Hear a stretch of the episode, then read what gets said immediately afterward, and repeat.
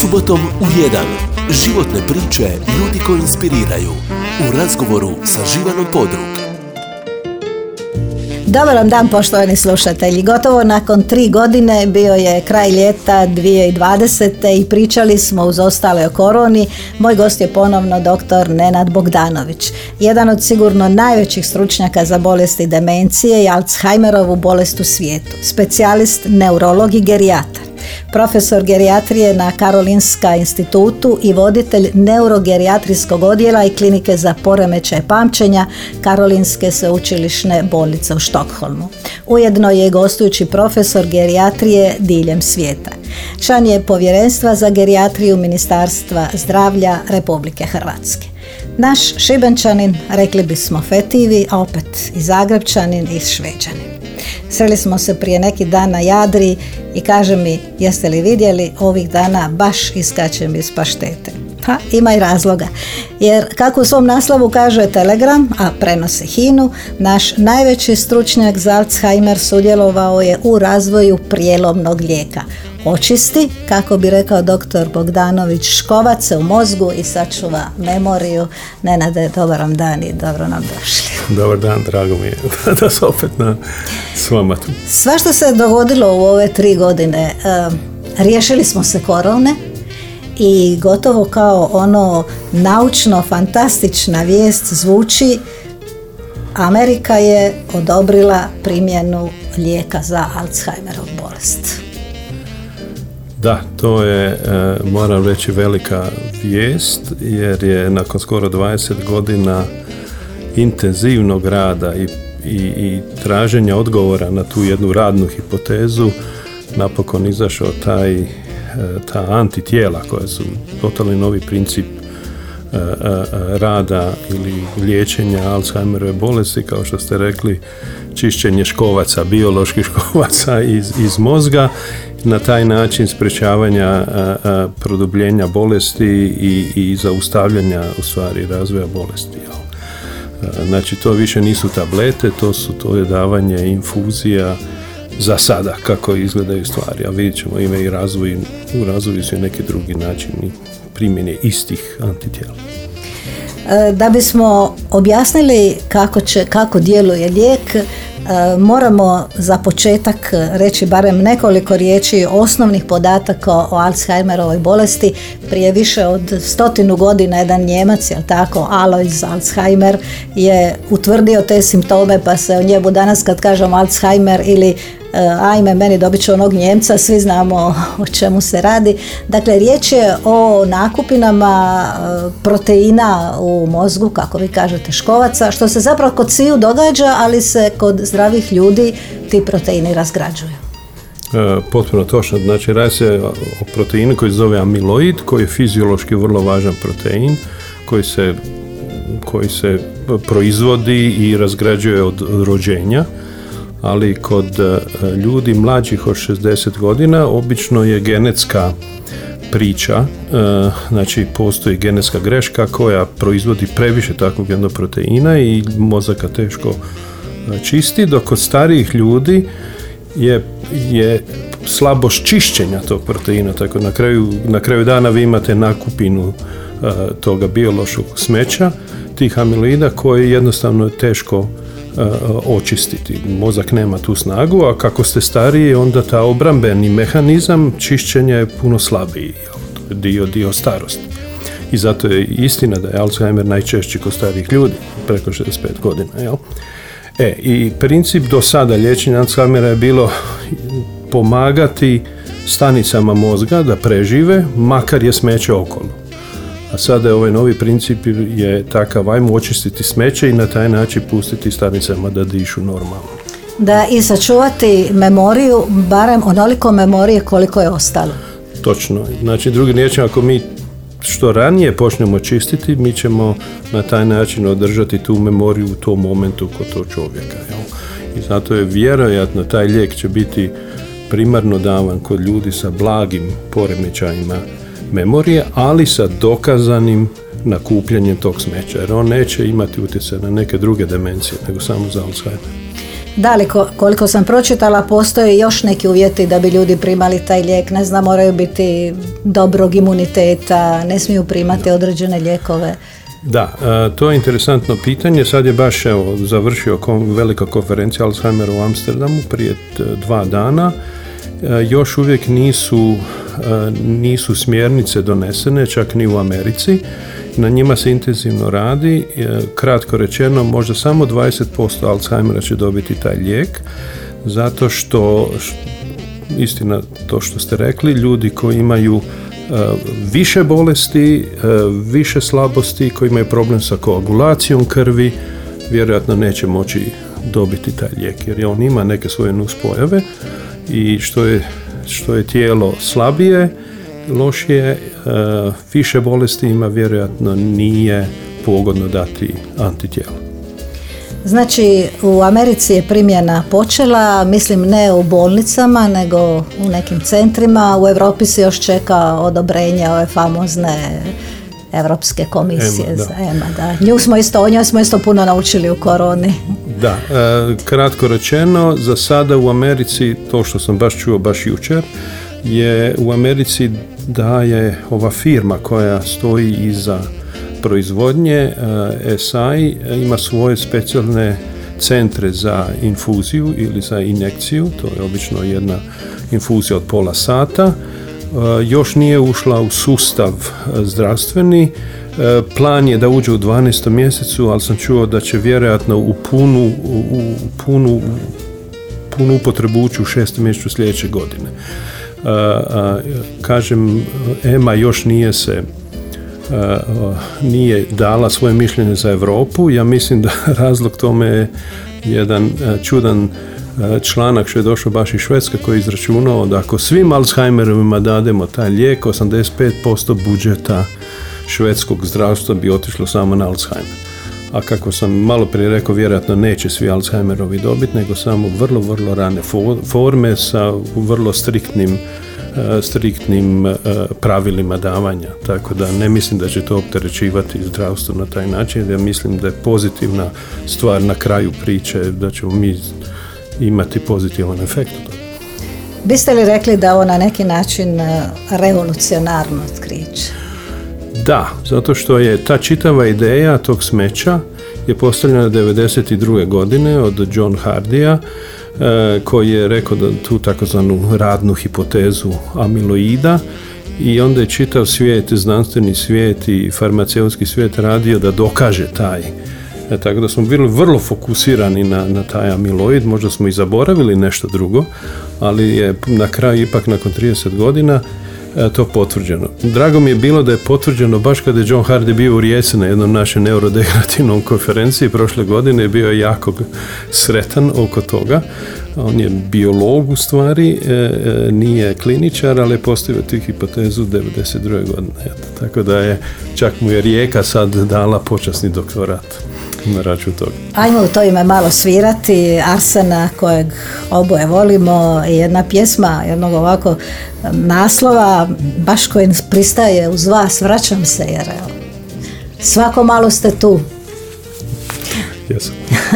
Hajde, slušam Arsene.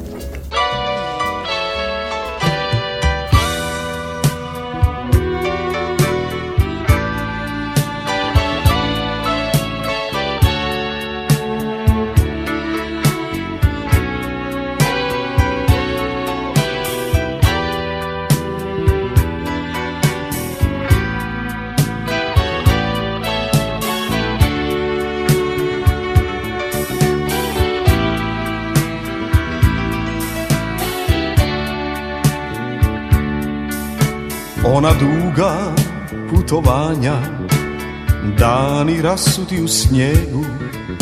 Zar je srcu sve to trebalo da shvati? Ovo mi more više znači. Ti će mi ljudi više dati. Oni gradovi daleki još se dalji danas čine niti zvijezde nisu bile tako sjajne šume su pute svoje krile, a dvorci čuvali su tajne i od nas.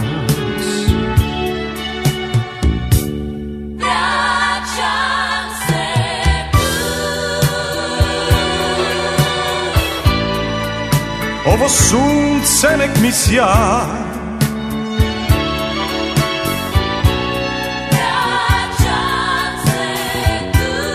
Draga To su luke iz mog sna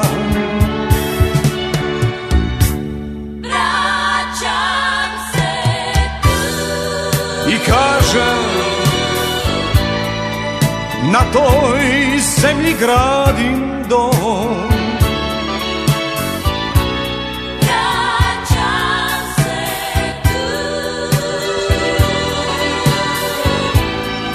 Sve ću dijeliti sa njom. Da, da, da.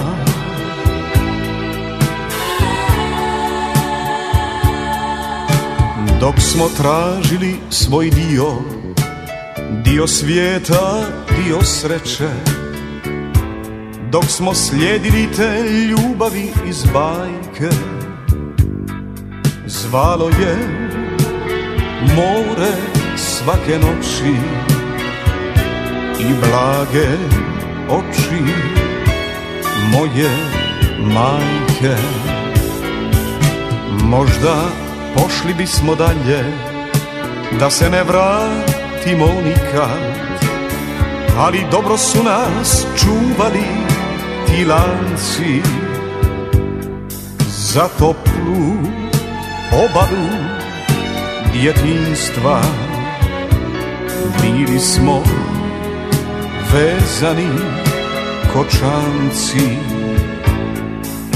Život sam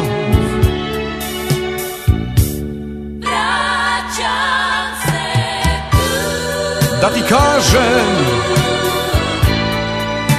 Ovo sunce nek mi sja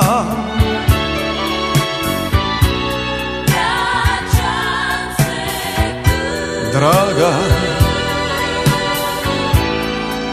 To su luke iz mog sna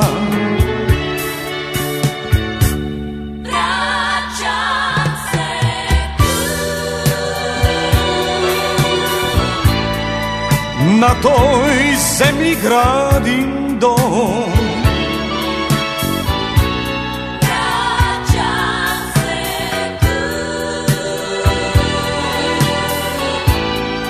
Sve ću dijeliti sa njom.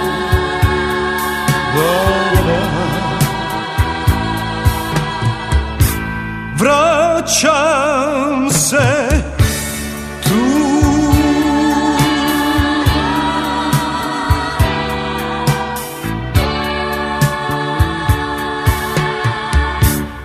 Subotom u 1. Čuli smo Arsena, vratili smo se natrag u razgovor, evo vratio se malo u Šibenik i moj gost, dr. Nenad Bogdanović, jedan od sigurno najvećih stručnjaka u svijetu za bolesti demencije i Alzheimerovu bolest, neurolog i gerijatar eh, u Štokholmu, u Švedskoj. Govorimo o jednom revolucionarnom otkriću, sami ste rekli, dakle početak primjene lijeka za Alzheimerovu bolest. Već smo rekli da ga neće moći svi primati. E, kako će se davati? Intravenozno mislim, je li nema pilula? E, Da, davat će se intraven, kako je sada e, formuliran, intravenozno pola sata davanja tih antitijela e, ono što je jako važno da takav neurološki odjel ili taj centar koji će to davati mora biti pripravan na sve moguće nuspojave davanja takvih lijekova. Znači treba će infrastrukturalno jako promijeniti današnje stanje i to Švedska isto mora napraviti bez obzira bilo koji sustav zdravstveni će morati i jako pažljivo to planirati i popratno s tim e, morat će čak dijagnostika biti vrlo efikasna, vrlo brza, magnetne kamere, dokazivanja e, toga smeća i dokazivanja efekta ili nus pojava od davanja. Znači veliki, veliki pomak u, u načinju i pristupu liječenja Alzheimera. Ima nade, ima nade, ovaj, rekli bismo, ali je i dosta skupo koliko sam pročitala. Pa da, ta početna cijena piše 29.000 dolara za godinu dana liječenja. Samo znate kad, kada sve zemlje budu prihvatili ili one koje budu prihvatile, ta cijena drastično pada, proizvodnja antitijela je puno jeftinija i, i ne mislim da će to biti tolika cijena. E, e, ono što mi još uvijek ne znamo, da li će trebati davati nekoliko puta, obično seansa je bila godinu dana, kako su nam pokusi, godinu i po dana, pardon, kao što su nam kliničke studije pokazali da će treba to ponavljati nakon nekoliko godina, to je, to je totalno otvoreno pitanje koje će se morati pratiti i vidjeti. Dolaze nova antitijela, tako da će biti velika konkurencija, već jedno drugo antitijelo uh, pred, pred, uh, uh, pred završetkom ili je završilo, još nije potvrđeno FDI, ali je tako da, da bit će konkurencija na području tako da mislim Pa cijena će, pa, ma da, da. cijena će pasti, jasno. E, Pročitala sam da zapravo ta ideja o lijekovima s antitijelima koji će razbijati ove škovace nastala zapravo baš u, u vašoj bolnici, u Karolinskoj bolnici, u vašem laboratoriju u Švedskoj, pa su bili neki pokusi na miševima, pa su onda kasnije se tome pridružili Japanci i Amerikanci. Da,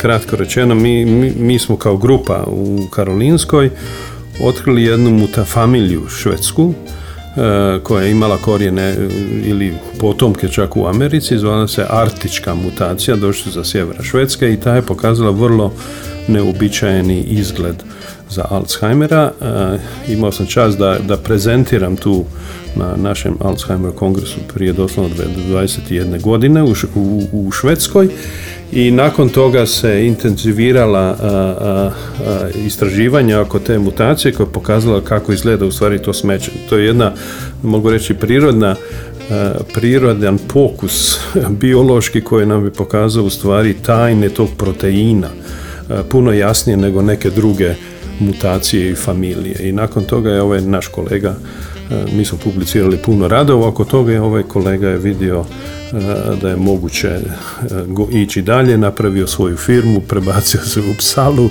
proizveo antitijela i onda su letili Amerikanci i Japanci i onda su otkupili patent i nastavili dalje kliničku studiju. To je trajalo, evo sad koliko, 20-20 godina. I čujem da dobivate dosta pisama, vjerovatno mailova iz Hrvatske, kako ćemo mi Hrvati doći do ovog čudesnog lijeka. Pa da, dobivam dosta pisama. Ja mislim da, da, da prije nego što počnemo i uzimati taj lijek, ja mislim da je u Hrvatskoj jako važno postaviti ranu dijagnostiku i točnu dijagnostiku Alzheimera. Ne, nažalost, a, bit ću kritičan i reći da obično moje kolege moraju pisati dijagnoze prema, prema pravilima HZZO-a jer ne mogu napisati lijekove da dadu ljudima za demencije ako, ako ti lijekovi nisu prihvaćeni samo za Alzheimer. Mislim, to je recimo jedna anomalija, mogu reći. E, Nadam se da me neko služe iz HZZO-a. To je anomalija u biti koja nema na zapadu. Vi možete davati lijekove koji jesu pripisani Alzheimeru, možete davati i kod drugih demencija. Ne, To je vaša, vaša sloboda kao liječnika. Jel? Znači, rana dijagnostika E, rana dijagnostika znači da svaki centar, svaka županija možda trebala imati takve centre rane dijagnostike demencije. I tek nakon toga, kad napravi dobra dijagnostika, napraviti izbor a, pacijenata i onda postaviti, postaviti ko će dobiti, ko neće dobiti antitijela. Da, to je sve ono što mi nemamo, ranu dijagnostiku, registar pacijenata, pravu skrb, ali prije tih teških tema e, po vašem izboru Cvita moja, to je mislim Klapa Šibenik, imate li neku cvitu ili je ovo baš pjesma koja vam se sviđa? Ovo je baš pjesma koja se sviđa. Evo, po izboru mog gosta, doktora Nenada Bogdanovića.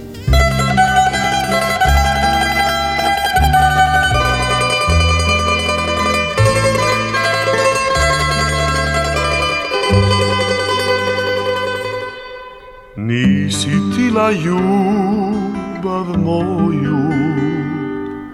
Cvita moja cvite bol Nego kakvu, nego koju. Ja bi bila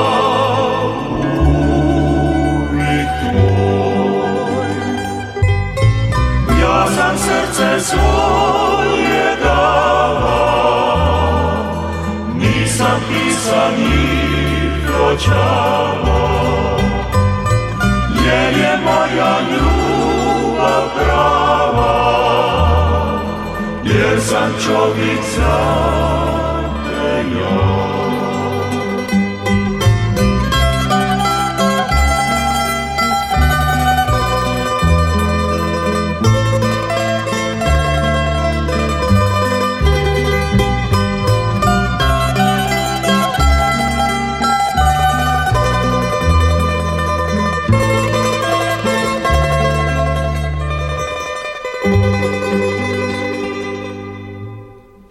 ćeš ruku drugom dati.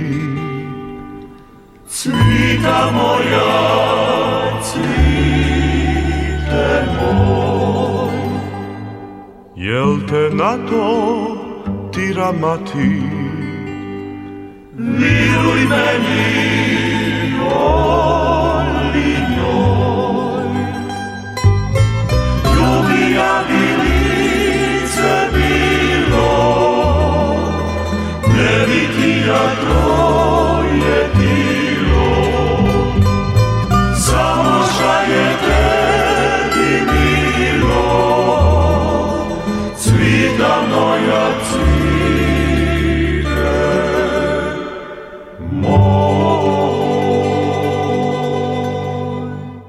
Subotom u 1. E, Moj gost, doktor e, Nenad Bogdanović, jedan od vodećih svjetskih stručnjaka za bolesti demencije i Alzheimerovu bolest. Povod e, ponovnom gostovanju u našoj emisiji nije samo naš susret na Jadri, tamo gdje se obično sretnemo, nego i činjenica da je doktor Bogdanović bio dio tima koji je sudjelovao u razvoju prijelomnog lijeka, ponovit ću, očisti škovace u mozgu i sačuvaj memoriju. Pročitala sam, u jednom razgovoru ste rekli da kad je riječ o, o demenciji, da je to na neki način postala globalna pandemija, oko 1,3% populacije, ako nije stari podatak, e, bolesne od raznih vrsta demencije, a najveći postotak otpada upravo na Alzheimer.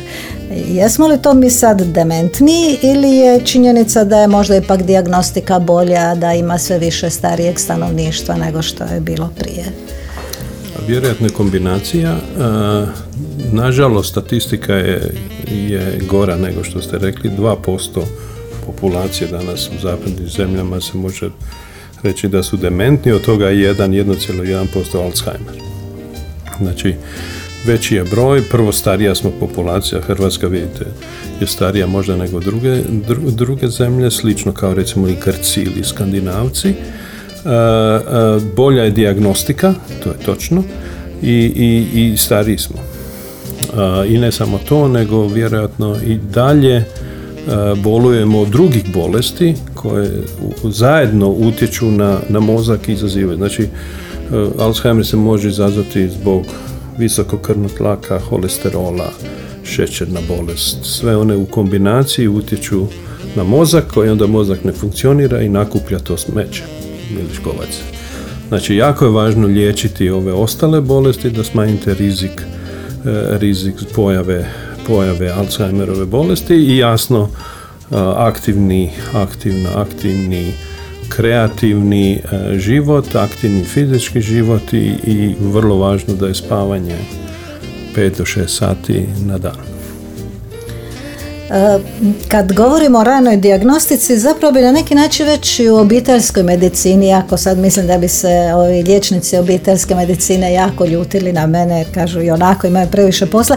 Na neki način bi se već neki ovi lagani testovi iznenadilo me kad sam pročitala da je jedan recimo od tih prvih testova dajte pacijentu da nacrta sat sa 11 sati i 10 minuta. U čemu, u čemu je što.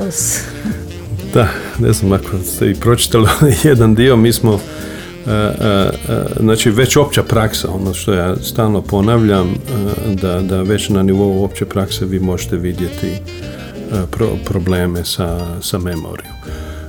Mislim da moje kolege to vide, ali vjerojatno sustav je nije ponudio strukturu, znači od testiranja do slanja uputnica i taj čitavi postupak šta napraviti s takvim pacijentom unutar sljedećih recimo li 4-5 mjeseci. E, e, testovi su vrlo jednostavni. Vi možete uzeti jednu kratku ono, anamnezu, što mi kažemo, priču, e, povijesti samih simptoma, čuti od skrbnika šta se pojavljuje i testirati. Postoje vrlo jednostavni testovi koje opća praksa u principu zna, a taj test nacrtaj 11 sati i 10 minuta je ovako kratko rečeno. Vi morate vrijeme koje je četvrta dimenzija pretvoriti u dvodimenzionalnu sliku i to je jako e, zahtjevno. To možda izgleda vrlo jednostavno, ali kod čovjeka koji ima problem sa memorijom je strašno zahtjevno. I ono što oni svi rade grešku u početku, da napišu točno brojeve k- n- na, na, na, na, jednom, na jednom satu, ali onda stave zajedno 11 i 10 u istu poziciju, recimo. I to je prvi znak da se nešto dešava. Kazaljke stave u istu poziciju. Tako je. Sa, obje dvije kazaljke leže oko 11 sati, između negdje 10 i 11.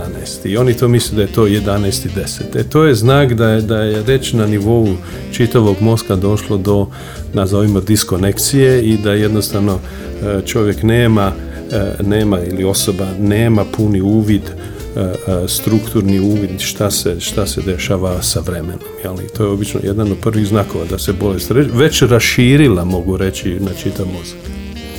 A što je ovaj test krhkosti i koliko bi se ja sad puta morala moći podići s ove stolice i ponovno sjesti? što, što on kazuje? Jel? E da, sad posjeta u gerijatriji postoji e, jedna posebna procjena koliko je svaki osoba krhka. Krhka, e, krhkost je jedan e, znak e, ili ili nazovimo ga gerastenija, to je stanje koliko jedna osoba brzo se može rekuperati poslije jedne bolesti.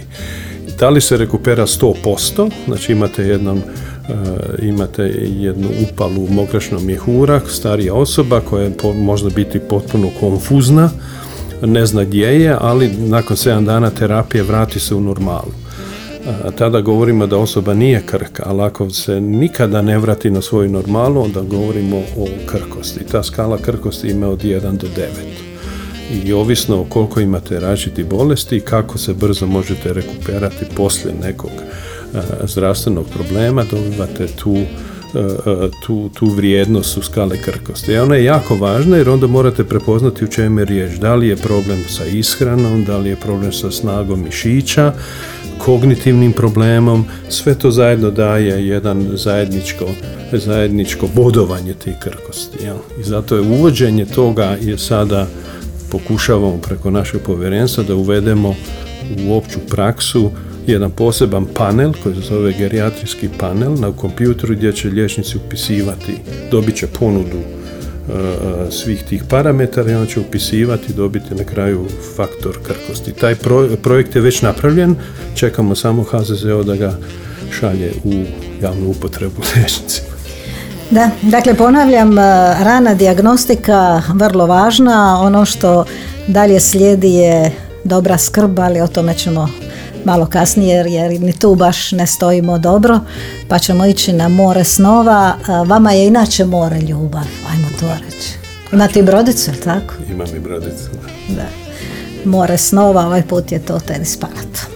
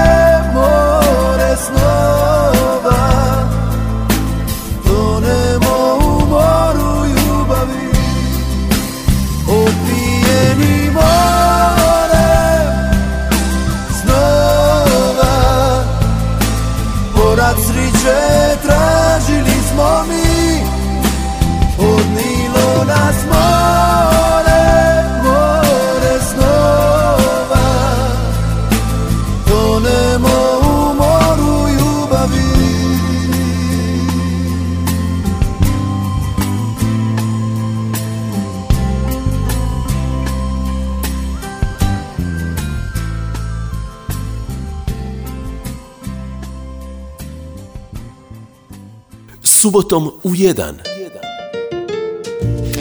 Razgovaramo o Alzheimerovoj bolesti, a sve u vezi sa početkom primjene u Americi jednog novog revolucionarnog lijeka koji bi trebao očistiti mozak od škovaca, smeća, proteina i nekako spasiti makar ostatak memorije. Moj gost je naš šibenčanin, dr. Nenad Bogdanović, jedan od najvećih stručnjaka u svijetu za bolesti demencije. Govorili smo o Hrvatskoj u kojem rana dijagnostika nije baš nešto čime se možemo pohvaliti. Nemamo ni registar e, bo- bolesnika koji boli od bolesti demencije Alzheimera.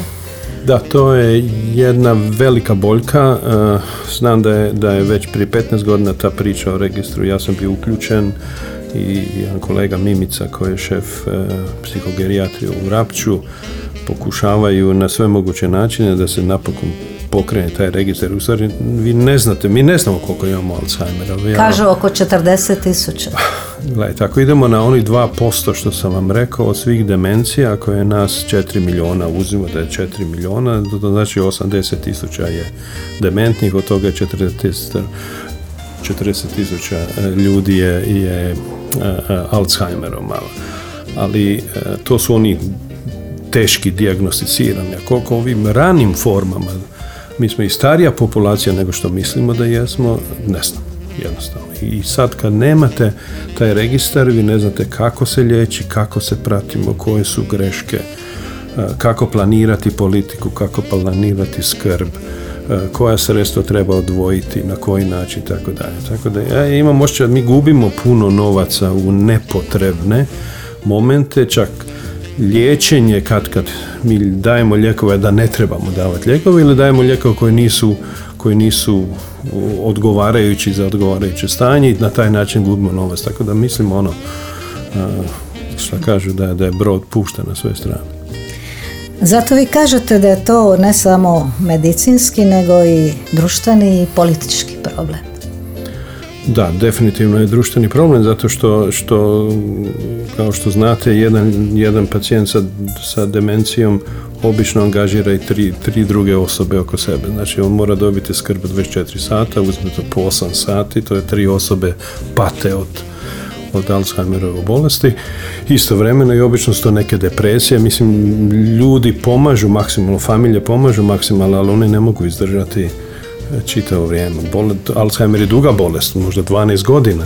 I sad zamislite da i 12 godina vi ste atent od 24 sata. To, to jednostavno ne ide. Znači, koliko god ž- i na zapadu se a, želi da, da pacijent ostane kod kuće, ali onda se organizira skrb u kući. I, i olakšava se skrbniku i familiji da neko drugi preuzme određeno vrijeme. Znači, ono, mora bi e, supruga ili djeca bi morali imati ono e, malo vremena iza sebe i na taj način je društvo uskače sa svojim, sa svojim organiziranom skrbi. Jel? Da, vi pričate često primjer Švedske, ja sam recimo bila u Danskoj pa sam vidjela sličan primjer, znači e, kad se postavi dijagnoza u Švedskoj je vrlo važno zakonska obveza čini mi se postaviti na vrijeme dijagnozu, onda se cijela lokalna zajednica, uključujući liječnike, na neki način angažira oko obitelji i bolesnika.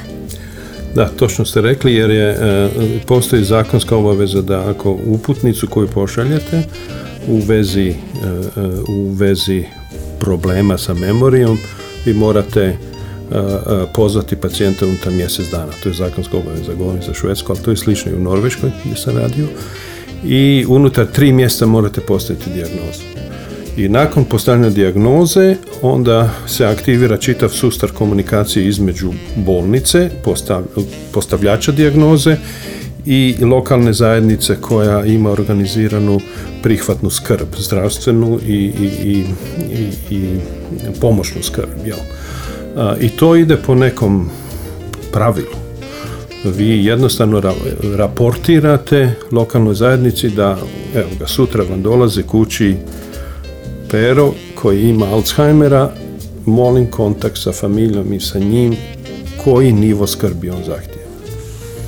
I onda se posebni koordinatori za demencije koje postoje, koje postoje u svakoj lokalnoj zajednici e, kontaktiraju familiju, diskutiraju šta sve treba pomoći. To možda u početku možda samo treba jednom na dan da neko pomogne oko lijekova ili svaku treću sedmicu da im pomogne čistiti kuću.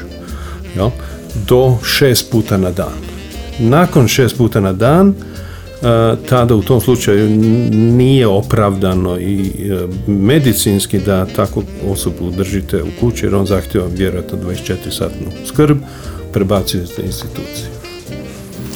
Tako da s te strane je vrlo jasno regulirano. Da, za razliku od e, Hrvatske i možda nekih drugih mediteranskih zemalja, mi zapravo i ne znamo što se događa e, s tim ljudima. Oni su prepušteni sebi, svojoj obitelji i ono jednoj misli, je mi njih volimo, ali oni su stari, dementni i šta sad čekamo da umru. Malo ružno rečeno, ali čini mi se da je tako. Nažalost, čini mi se da je tako i, i, i ono što, što se strašno inzistira u toj skrbi je da, da se tako jednoj osobi ponudi aktivni, aktivni život preko lokalne zajednice, znači u različite aktivne grupe e, gdje oni osim fizičkih aktivnosti imaju i mentalne aktivnosti. Znači oni se vi, vi čak ne morate preći u instituciju, ali vi recimo šest, šest sati na dan možete biti u nekoj radnoj grupi sa sebi sličnim pacijentima gdje se pokušava održavati održavati mentalna aktivnost i fizička aktivnost. I na taj način vi oteretite kuć, ku, ku- ukućane od, od same bolesti, a poboljšavate stanje i kvalitetu života samog pacijenta. To su jednostavni zahtjevi. Ja ne mislim da je to strašno a, zahtjev što se tiče financija. To je organizacijski moment. Ja mislim da Hrvatska ima to već u svojim, u svojim, u svojim svakidašnjim aktivnostima. Treba tu logistiku samo malo možda srediti. Kad e, govorite o mentalnim aktivnostima, kažu da je dobro rješavati križaljke da bi se spriječilo ove bolesti, demencije, je to samo mit ili ima nešto istine? Da, ali ne samo križaljke, tu se spominje sudoku i ovo. U stvari, e, važno je kreativno razmišljati, kompleksno kreativno. Recimo li gledate film sa suprugom ili, ili supruga i suprug, svejedno, i komentirati situaciju. Jel? Znači, situacija u filmu je obično kompleksna, nije samo neko brojanje ili, ili traženje riječi i komentirati to. Ili čitate knjigu ili članak, komentirajte. Znači, morate reflektirati šta ste napravili. To je u stvari e, poanta kreativnosti. Jasno da ovi svi drugi testovi, sudoku i ovu pomažu, ali su vrlo e, monolitni, znate, ono, traženje riječi, ima ljudi koji imaju veliki, veliku knjižnicu riječi lako je rješavati rješavati križaljku, s druge strane kad dođe jedna kompleksna situacija da imaju problem. Znači, pokušavati održavati svakidašnju aktivnost uz pomoć ili ne, ali kompleksno razmišljati. Znači, ako ja volim e, pričati o knjizi koju čitam i na neki način je prepričavati ili volim prepričavati film, to je dobro za, To je jako dobro. za moj mozak. Tako to je uvijek jako dobro. Evo, pričali smo puno o Švedskoj. Vi govorite švedski, Govorim. je li sa ovim e, šibensko-zagrebačkim naglaskom ili baš ono... Da. I slikovnica, to smo već, ja mislim, prošli put rekli da ste naučili čitajući djeci. Da, u stvari kad su djeca otišla u, u školu, onda sam ja preko njih, supruga i ja, učili smo, učili smo švedski, to je bilo prije 30 godina. E, ali zato ćete vi sad najaviti ovu našu sljedeću pjesmu, jer ja to ne znam, ni izvođača, ne znam pročitati ni izvođača, ni, ni naslov pjesme. A, Da, to je jedan uh, Tommy Nilsson, mogao bi ga usporediti sa našim Spalatom i gdje on kaže e, tvoje boje su plave, to je isto jedna refleksija na, Na more. more, da, ali ono skandinavsko more koje nije tako plavo. Koje je malo više sivo, malo više ali sivo, dobro, da, da. mi ćemo ga možda, možda će ga pjesma učiniti, Učiniti plavim, da.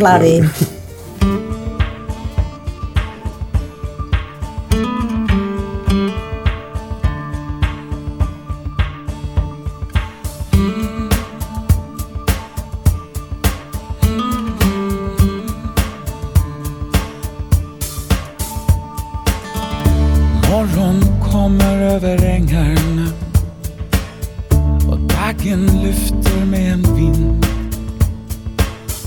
Långsamt låter vi den vakna. Den plats där du blev min. Här kan jag ännu höra röster. Ditt andetag emot min hud. Hur du Farsan tog mig till dig. Som en vacker sommarbrud. Här är mitt liv. Och jag ger dig allt jag äger. Här stannar min tid. Du såg mig som jag är.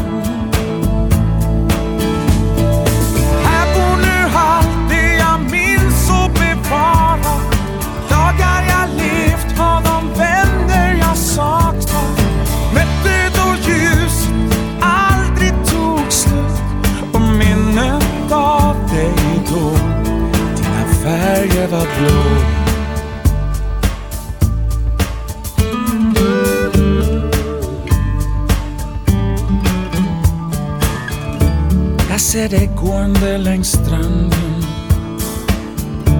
Värmen av vår första kyss. Jag ser den viken som vi fann den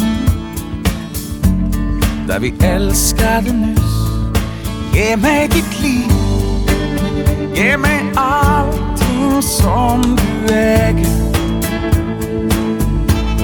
Stanna din tid och se dig som du är.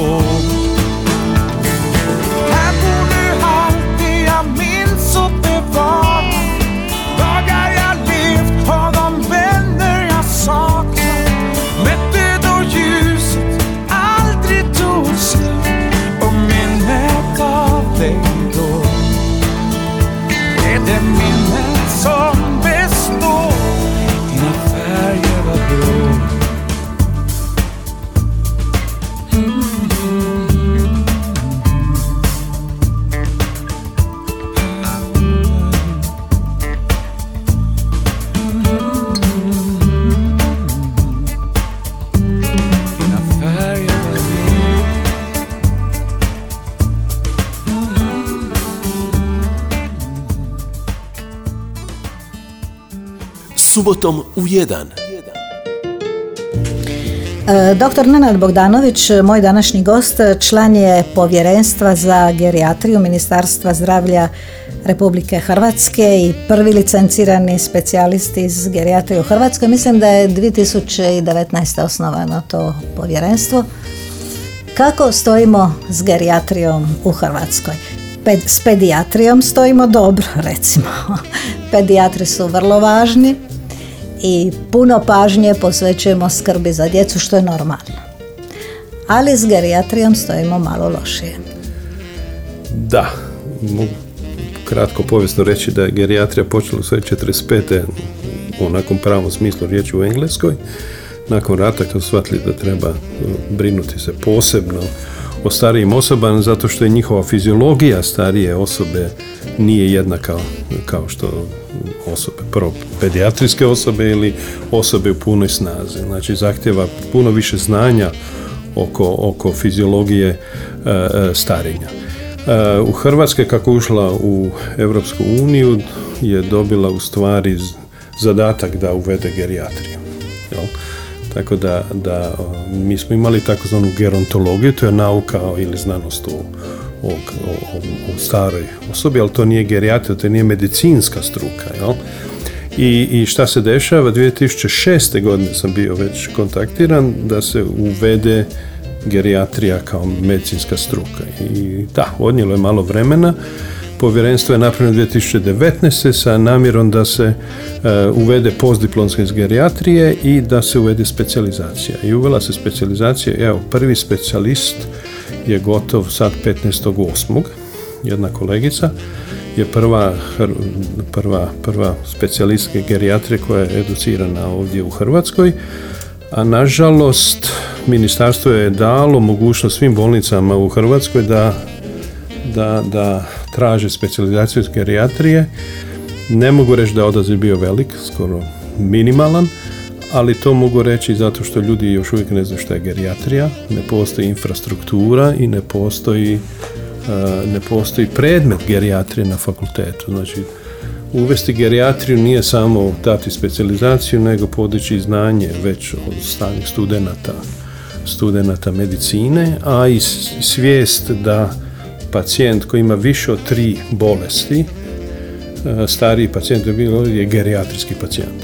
I uvijek se postavlja pitanje šta je gerijatrijski pacijent. Ako imate jednu bolest, a vi ste zdravi kao dev- 95 godišnjak, vjerojatno niste gerijatrijski pacijent. Morate imati bar tri bolesti. A takvih, nažalost, ima jako puno. I u tom pogledu bi trebali imati poseban servis medicinski za, za, za takve pacijente. Vi ste profesor gerijatrije u Štokholmu, ali ste i gostujući profesor u raznim drugim, na raznim drugim sveučilištima. Kakva je situacija u, ne znam, nekim drugim nama, možda bližim zemljama?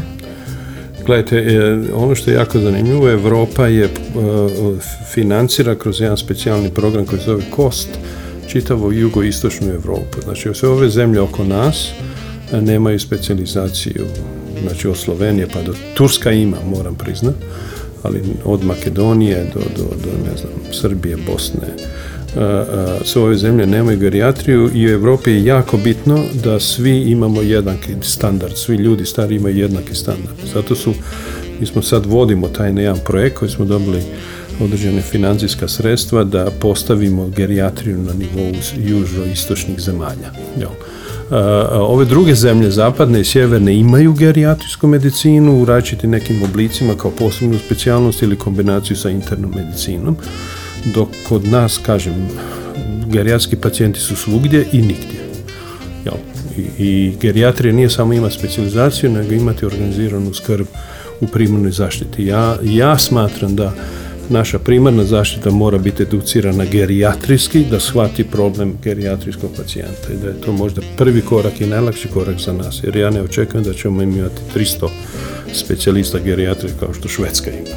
Znači, do tada mi moramo postaviti gerijatriju malo drugačije, a to je preko primarne zaštite. E, osim što predajete na Karolina institutu, isto tako vodite ovaj neurogerijatrijski odjel u bolnici, kliniku za poremećaj pamćenja. Kažete sami za sebe da ste mali za sve, ali ono što je najvažnije, za razliku od mnogih drugih liječnika, stalno ste u kontaktu sa svojim pacijentima, SMS-om, ako se ne javite na telefon, javi se vaša sestra pa vam kaže, pa ih vi na večer zovete, ali ne samo u Švedskoj, vi ste u kontaktu i sa svojim pacijentima u Šibeniku. Ha, istina je, Dobro tako su mi pričali. Da, ovo je dobar podatak. Da, e, da, princip je, princip je sljedeći, da imate demencije gdje vi u stvari, ne samo ja, ali ovi moji kolege koji su specijalizirani za to, smo jedini koji možemo dati brzi i jednostavno odgovor i imamo telefone koji su službeni telefoni gdje mi dobijamo, mi kažemo pacijentu vi slobodno pošaljite poruku, to je 24 sata, eh, jer kad kad je dovoljno reći dvije riječi eh, eh, da promijenite, da promijenite neku medikaciju ili medicinsku, nego slati čovjeka na hitnu službu i to. Pogotovo za neke demencije koje čak nisu ni Alzheimer, koji su teži oblici kao Parkinsona, a, a, smo tu uvijek 24 sata. I ovo što kažete dnevno, ja u stvari moram odgovoriti na svaki telefonski poziv, a, ne u istom momentu, ali poslije radnog dana koji mi sestra primaju u rutinski u toku dnevno. Nije samo telefonski poziv, pacijent ima pravo slati e- e-mail preko jednog speci- specijalnog sustava slanja internog e-maila i pitanja. I to je dio svakidašnje prakse, mislim, to navikli smo na to. Da, uključujući i ove šibenske A pacijente. šibenski dođu kao ono, ka, ka, to- ka šlag na tortu, pa onda, onda, onda, dobro, njih nema toliko, ali ne traže odmah odgovor, ali ja pokušam nekoliko dana da, da skupim sve podatke i da dam koju riječ. Samo uvijek je teško preko telefona biti dijagnostičar. To je nezahvalno, ali bar neke smjernice mogu. Šibenski konzul, tako su zvali vašeg oca koji je bio sudac u Zagrebu, eto i vi ste na neki način šibenski konzul, pa idemo sa da mi se vratit, jer vraćate se stalno, možda ćete se i vratiti na, na kraju jednog dana, ko zna? A vidite, sad ovo sa, sa, se zahuktaje sa gerijatrijom u Hrvatskoj, definitivno u penziji ću biti malo više vremena a, a, i, i tu, to, to siguran sam. Ivo Patjera.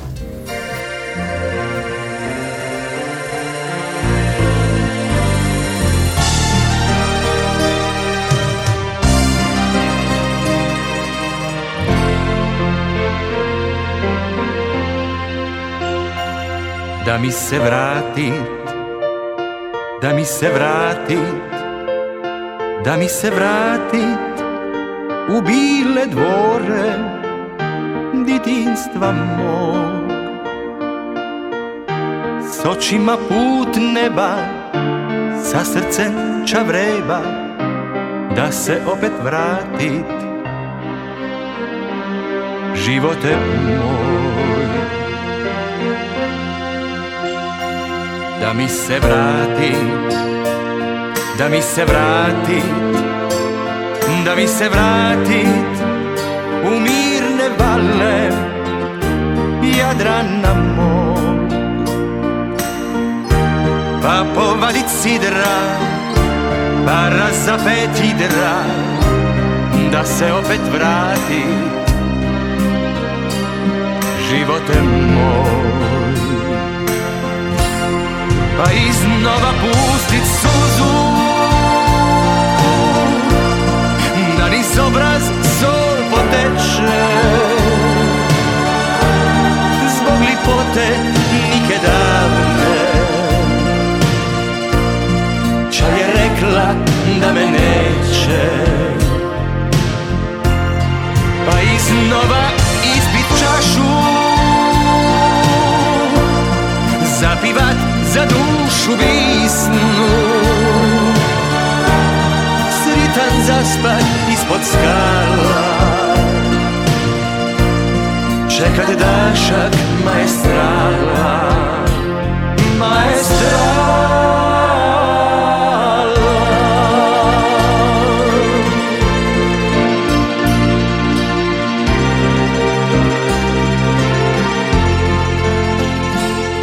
mi se vrati da mi se vrati da mi se vrati u mirne vale Jadrana mog. Pa povadit sidra pa razapet idra da se opet vrati živote moj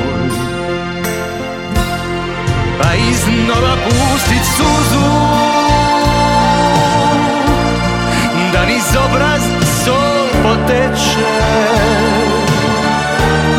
Zbog lipote nike davne ča je rekla da me neće. Pa iznova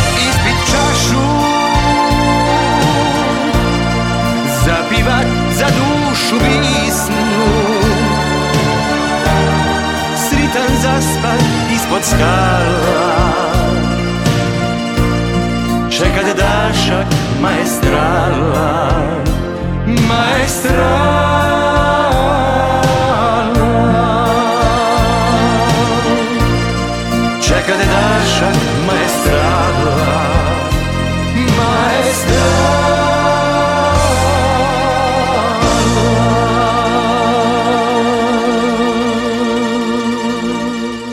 Subotom u jedan. I sad smo na kraju. Pričali smo o Alzheimeru, pričali smo onome što je zapravo bio povod našem razgovoru, a to je taj evo, revolucionarni lijek za Alzheimerovu bolest koji čisti smeće ili naše šibenske škovace u mozgu i čuva barem dio e, preostale memorije. Pa ajde riječ je da još kažemo i riječ je. Red je da kažemo još i koju riječ o vama. Kako ste uopće dospjeli u Švedsku? Ajmo najprije ovako, Feti, vi ste Šibenčani, nijako se niste rodili u Šibeniku, koja su ono sve prezimena? Bogdanović, Nadimak, Panjkota, to sam prvi put čula u vašoj obitelji. Tako je. Onda je, tu su, a, imamo, e, dobro, Baraniće, jel? Onda su, onda je Trlaja, jel? I ovi Stegići, to je, to je jezgro, jezgro familije. Ja moram reći da poznajem vašu sestru i vrlo često kad spomenemo bilo koga u Šibeniku, ona kaže, a to mi je rod. Znači, e, ova familija vam je ogromna. Familija je ogromna i to je, to je, to je čar Šibenika, svi su vam rod na neki način, jel? I, i, i, i, ali s druge strane je, ja mislim da je to u stvari jako zanimljivo i da je to jako pozitivno u principu da, Da, i da kad se osjećate nekako. I kad se u nekoj šibenskoj obitelji pojavi ovako neki problem s demencijom, kažu, pa daj zovi našeg nenu, ovaj. on ti je onaj, Rod. on ti je rod, a i on ti je jedan od najboljih u svijetu. Um, studirali ste u Zagrebu i zapravo ste stjecajem okolnosti otišli u Švedsku, je li tako? Da, ja sam, to je isto naša, naša stvarnost bila, ja sam specijalizirao za bolnicu koju još uvijek nije završila. To je ona Da. famozna sveučilišna bolnica u Blatu da. koja stoji uz autoput dole za Šibenik i Split. E, e, I onda je e, ogromni su, svi, svi se sjećaju jer su plaćali, plaćali su ovaj, e, tu bolnicu. E, e, nas je 200 bilo na specijalizaciji 90 godina, ali onda je jasno, vi znate silno prilika šta se dešavalo 90-ih, bolnica se prestala graditi, 200 ljudi ostalo u biti na poslu, na, na cesti, a ja sam već stupio u kontakt eh, na kraju svoje svoje specijalizacije koju mi je vodio isto Šibenčanin, eh, profesor Knežević, eh, eh, u kontakt sa Švedskom. Šveđanima, Šveđanima je bilo jako važno, postavljali su gerijatriju da dobiju ljude koji već imaju neko znanje. Tako da sam došao jako jeftino gori. Nisu uložili kune, što bi rekli, u moju edukaciju. I, i, i na taj način sam u stvari e, započeo, ja sam htio naučiti o demencijama, jel? ali sam prenio ne- jedan dio mog znanja e, iz Zagreba gore i tako da to bila jedna sretna kombinacija. Mislio sam na to na pečalbu godinu dana, evo da već je 33. I imate obitelj, to nekako valjda dođe, žena liječnica, sinovi liječnici. Da, i svi smo na Karolinskoj, ispada kao familijarna bolnica. Točno, ja, e, žena je radila sa covidom. Sjećam se toga iz one prošle Da. emisije. E, Čak je dobila ko- koronu. Covid, da, covid. da, da, COVID. E, jedan sin je urolog, završao specijalizaciju iz urologije, a drugi je počeo vaskularnu kirurgiju. Nisu u neurologiji, ali eto. A šta da vam kažem na kraju? Puno mi je drago da, puno mi je drago da smo se sreli onaj dan na Jadri i da ste došli. E, drago mi je evo da počinje neka nova era za bolesne od Alzheimerove bolesti. Da, to, mislim, jako je napredno, moram reći, detalje još uvijek ne znamo, ali, ali, je, ali će biti intenzivni sljedeći 5 do 10 godina period e, liječenja i vjerojatno će doći nove antitijela i drugi način razmišljanja i to. I tu moramo biti spremni. Ne, nemamo opravdanja kasniti 20 godina i reći, e sad, moramo 20 godina prvo kao što su svi drugi. Tu, tu Hrvatska mora uhvatiti korak što prije. To ću pokušati pomoći. Na kraju ste godišnjeg odmora. Želim vam sretan put natrag u Švedsku i da se vratite. Kakve su temperature sad u Švedskoj? E, preko noći je 11, a preko dana je 22. Ali, ali je sunčano, moram priznati. malo, malo, je, malo je ladnije. Hvala vam puno. Eto, poštovani slušatelji, moj gost je i danas bio dr. Nenad Bogdanović, specijalist neurologiji gerijata, jedan od najvećih stručnjaka u svijetu za bolesti demencije i za Alzheimer. E, Puno vam hvala i vidimo se. Hvala vam. A završit ćemo e, jednom pjesmom koju ste rekli neka ide na kraju jer to je gerijatrijska kad se odmota stara tunja. S nama je bio moj kolega Darko Vrančić. E, Ne odnosi se ova stara tunja na njega. Do slušanja iduće subote i svako vam dobro želim. Zahvaljujem čitavoj ekipi.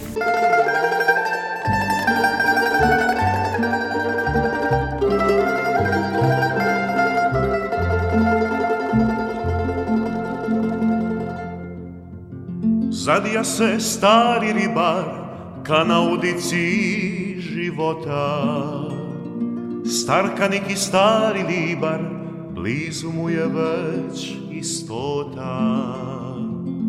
I ne vridi da beštima šta su prošle stvari lipe. Jer na kraju život svima pušti crno kao usipe.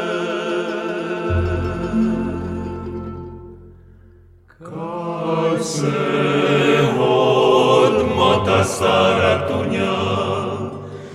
se ispusti zadnja čaša Život je proša, sve je bilo ostala još su dva, tri paša. Kad se odmota stara tunja, kad se ostruže dno oteče, u svoje vrijeme na nje dobro, nikad za si mene priteče. Kad se odmota stara tunja, kad se ispusti zadnja čaša, život je proša, sve je bilo, ostala još su dva, tri paša. Kad se odmota stara tunja, kad se ostruže dno oteče, u svoje vrijeme na nje dobro, nikad za si mene.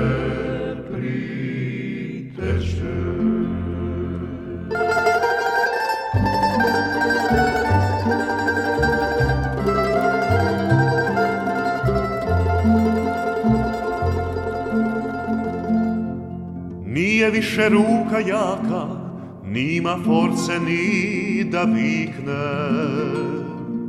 Ol od mora, ol tabaka, sve ka vino jednom cikne.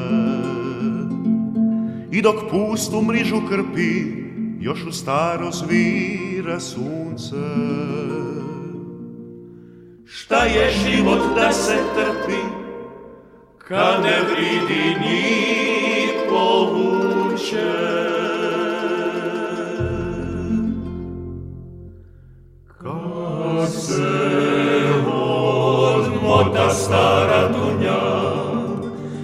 Se ispusti zadnja čaša, život je proša, sve je bilo, ostala još su dva, tri paša, kad se odmota stara tunja, kad se ostruže mnogo teče, u svoje vrijeme na nje dobro, nikad za si mene priteče. Kad se odmota stara tunja, kad se ispusti zadnja čaša, Život je proša, sve je bilo, ostala još su dva, tri paša. Kad se odmota stara tunja, kad se ostruže dno oteče, u svoje vrijeme na nje dobro, nikad za si mene